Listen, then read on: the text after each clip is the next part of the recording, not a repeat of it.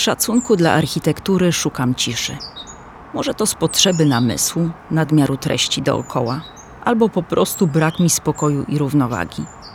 A może to dlatego, że przez tak długi czas żyłam radiem, a cisza tak pięknie wydobywa dźwięki.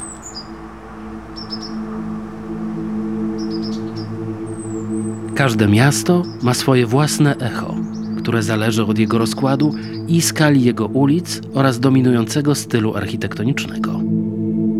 Juhani Pallas ma, architekt. Poszukam ciszy w Warszawie. To nie jest moje miasto. Potrzebuję pomocy. Od tylu lat opowiadam o architekturze, że chyba wiem, kogo zapytać. Może warto sobie wyobrazić warszawską mapę ciszy. Marcin Wicha. Lubię sposób, w jaki patrzy na świat. Bez zadęcia, tak całkiem zwyczajnie przywracając słowom należne im znaczenie. Wtedy miasto nie będzie twardą strukturą, zbiorem budynków z cegły i betonu, tylko czymś amorficznym, zmiennym, rozszerzającym się i kurczącym, konstellacją baniek, bombli i zatok ciszy. Cisza zależy od pory doby. Nocą się rozszerza, obejmuje główne ulice i place, w ciągu dnia kurczy, wycofuje. Cisza zależy od wysokości. W piwnicach, podziemiach i kanałach panuje cisza, przykład cisza lindleyowskich filtrów. Cisza panuje na wysokości, na górnych piętrach, gdzie nie dociera hałas ulic. Cisza jest ważnym doświadczeniem słuchowym tworzonym przez architekturę. W ostatecznym rozrachunku architektura jest sztuką kamiennej ciszy. Juhani Pallas ma.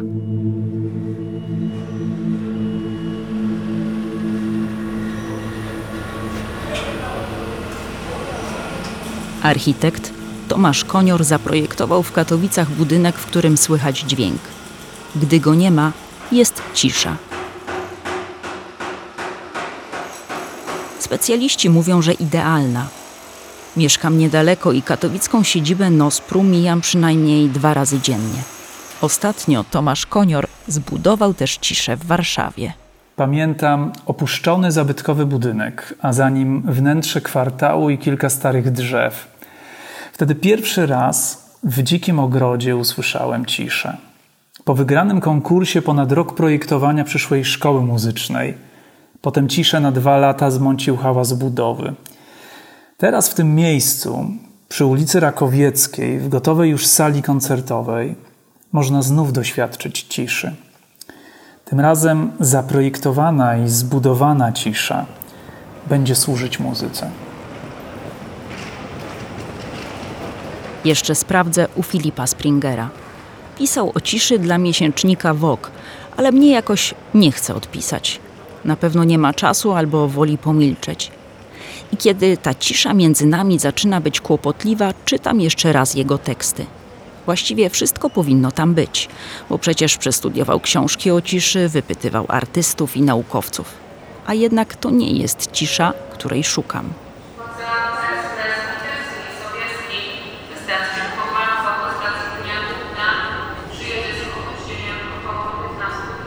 Żeby znaleźć swoją ciszę, muszę przebić się przez 2 godziny 17 minut jednostajnego szumu.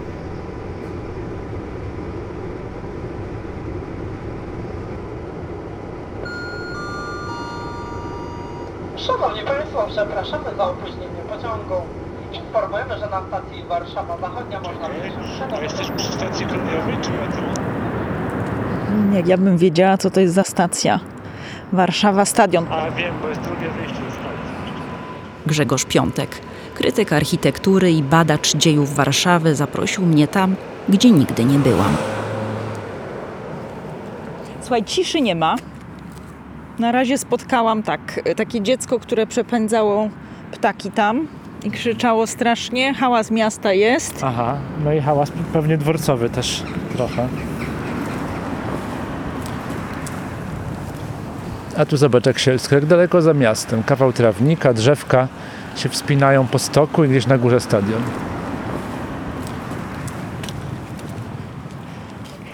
Przepraszam bardzo, chciałam tylko zapytać o jedną rzecz. Czy Państwo wiecie, co tu było przed Stadionem Narodowym? Na tym miejscu? Nie, nie, bo nie jesteśmy ani stąd, także nie, nie znamy historii. Pani też, co tu mogło być? Mnie już nie ma 23 lata w Polsce, także nie mam pojęcia. Na moście Poniatowskiego w Warszawie od razu można poznać, że coś w skali międzynarodowej odbywa się na stadionie dziesięciolecia. 80 tysięcy widzów musiało się solidnie napracować, żeby obejrzeć na własne oczy mecz międzypaństwowy Związek Radziecki Polska. Stadion dziesięciolecia. Głośne miejsce, które zabrała cisza. Może to walc nasz ostatni.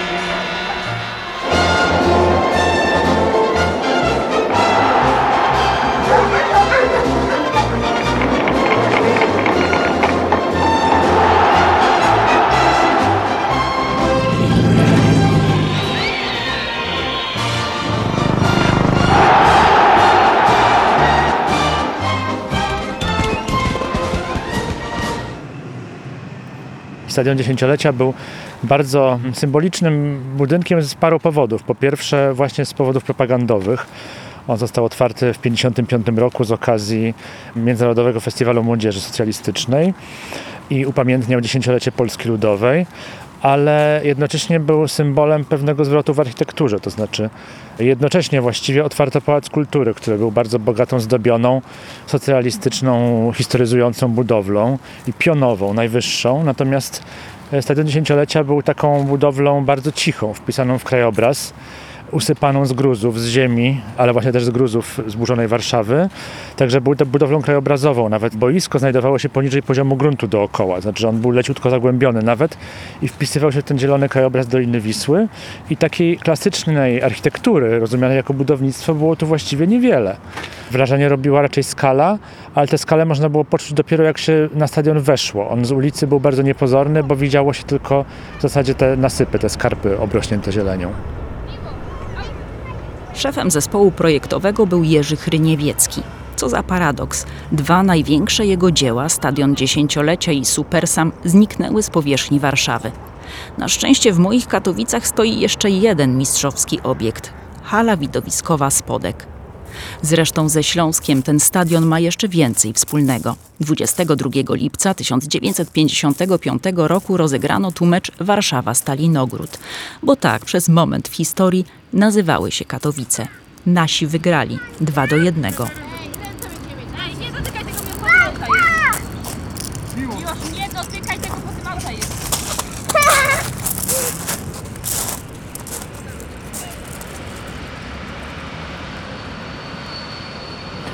Paru powodów Stadion kojarzy mi się z ciszą. Po pierwsze dlatego właśnie, że to była taka minimalistyczna, krajobrazowa, terenowa architektura, ale też dlatego, że to jest budowla, która bardzo szybko popadła w taki techniczny rozpad. I tutaj się coraz mniej działo. Nawet w moim dzieciństwie w latach 80. to już nie była budowla tak używana regularnie. I ja ją pamiętam już w stanie takiego częściowego rozpadu. I potem pamiętam wielki wybuch życia tutaj w postaci jarmarku Europa, bazaru, który rozlewał się daleko poza stadion. Właściwie to jest cały teren, który teraz widzimy między stadionem a dworcem kolejowym, dworcem stadion. To gdzie jest teraz olbrzymi parking i jest pustka taka wyczyszczona, to była plątanina setek stoisk, uliczek, dziesiątki języków, towary, kuchnia z różnych stron świata. I wtedy, kiedy podjęto decyzję o tym, że ten bazar też zniknie, że stadion zniknie, bazar razem ze stadionem, no to właśnie zapanowała tutaj taka cisza, do której nie byłem przyzwyczajony. Wtedy na stadionie pojawiła się Joanna Warsza. Jestem inicjatorką projektu kuratorskich na stadionie dziesięciolecia, które odbyły się w przestrzeni publicznej, tam, tego bardzo dziwnego, pękniętego, można powiedzieć, obiektu.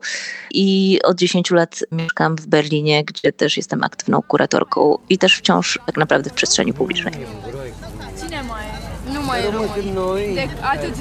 Obecność Joanny związana była z ciekawością. Wynikała z pytania o to, co w Warszawie robią jej sąsiedzi, Wietnamczycy. Stadion Dziesięciolecia jest kamieniem milowym Stadionu Narodowego. I dla mnie ciekawe jest myślenie w ten sposób, dlatego że tym kamieniem milowym jest też ta wielokulturowa społeczność. Nie tylko same ruiny Warszawy, które też być może zburzyły tak naprawdę wielokulturową społeczność, która istniała przed wojną. I potem powoli ta wielokulturowa społeczność w latach 90., związana oczywiście z liberalizacją, otwarciem granic i innymi rzeczami, napłynęła do Polski właśnie na ruiny Stadionu Dziesięciolecia i funkcjonowała tam przez kilka, właściwie można powiedzieć kilkanaście lat i potem została przez tą właśnie bryłę i takie UFO Stadionu Narodowego, który tam wylądował, zepchnięta i w pewnym sensie zapomniana.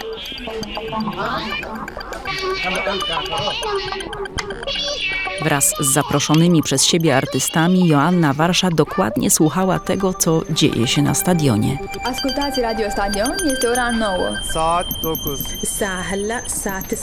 I wtedy powstało Radio Stadion, które pewnego dnia zaczęło mówić głosami wszystkich sprzedających. To była przestrzeń w pewnym sensie kakofoniczna, zwłaszcza tam na górze, na koronie stadionu, ale z drugiej strony na przykład jak się weszło do Niecki, na boisko, które funkcjonowało cały czas, to było też ciekawe, że to nie była kompletna ruina, tylko w Niecce na przykład była cisza, więc były tak jakby różne poziomy dźwięku i różne warstwy jednocześnie dźwiękowe, jednocześnie kulturowe.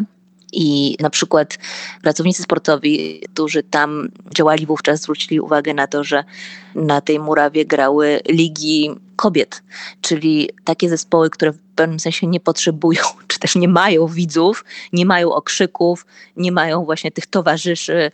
To też wydało mi się ciekawe, więc oprócz tej korony, która jakby rozbrzmiewała handlem wielokulturowym, było też kilka innych warstw.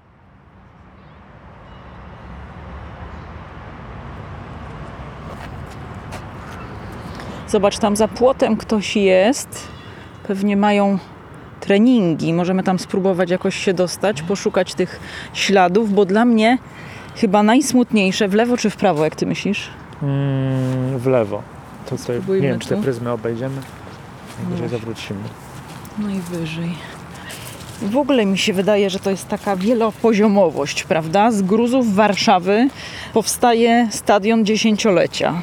Z gruzów stadionu dziesięciolecia powstaje stadion narodowy. Tak, a w międzyczasie jeszcze powstaje bazar na gruzach Stadionu Dziesięciolecia. To jest taki palimpsest, w którym się odbija kilkadziesiąt lat historii Warszawy.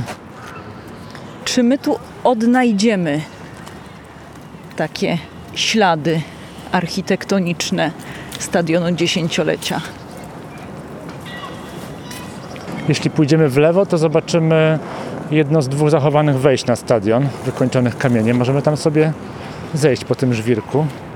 Jedno takie wejście znajduje się od strony parku, a drugie od strony Wisły, zachowane.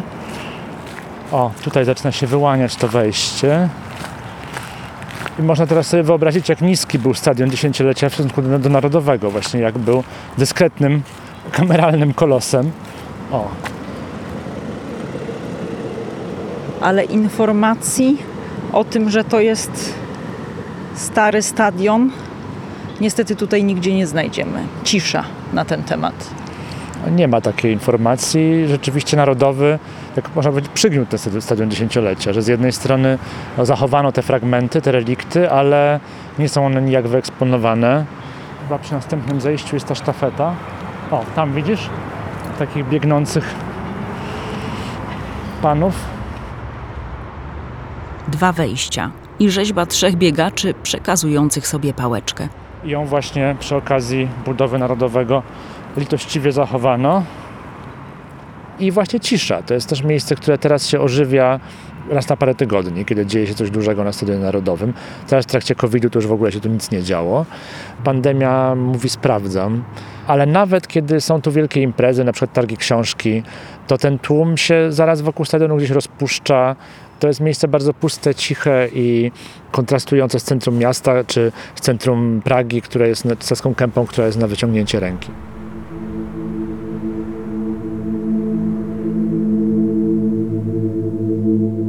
Budynki, podobnie jak matki, są dobrymi słuchaczami. Adrian Stokes. W tym, co zostało po stadionie dziesięciolecia, odnajduje ciszę. W najprostszym jej rozumieniu braku. Każdy przecież słyszy inaczej.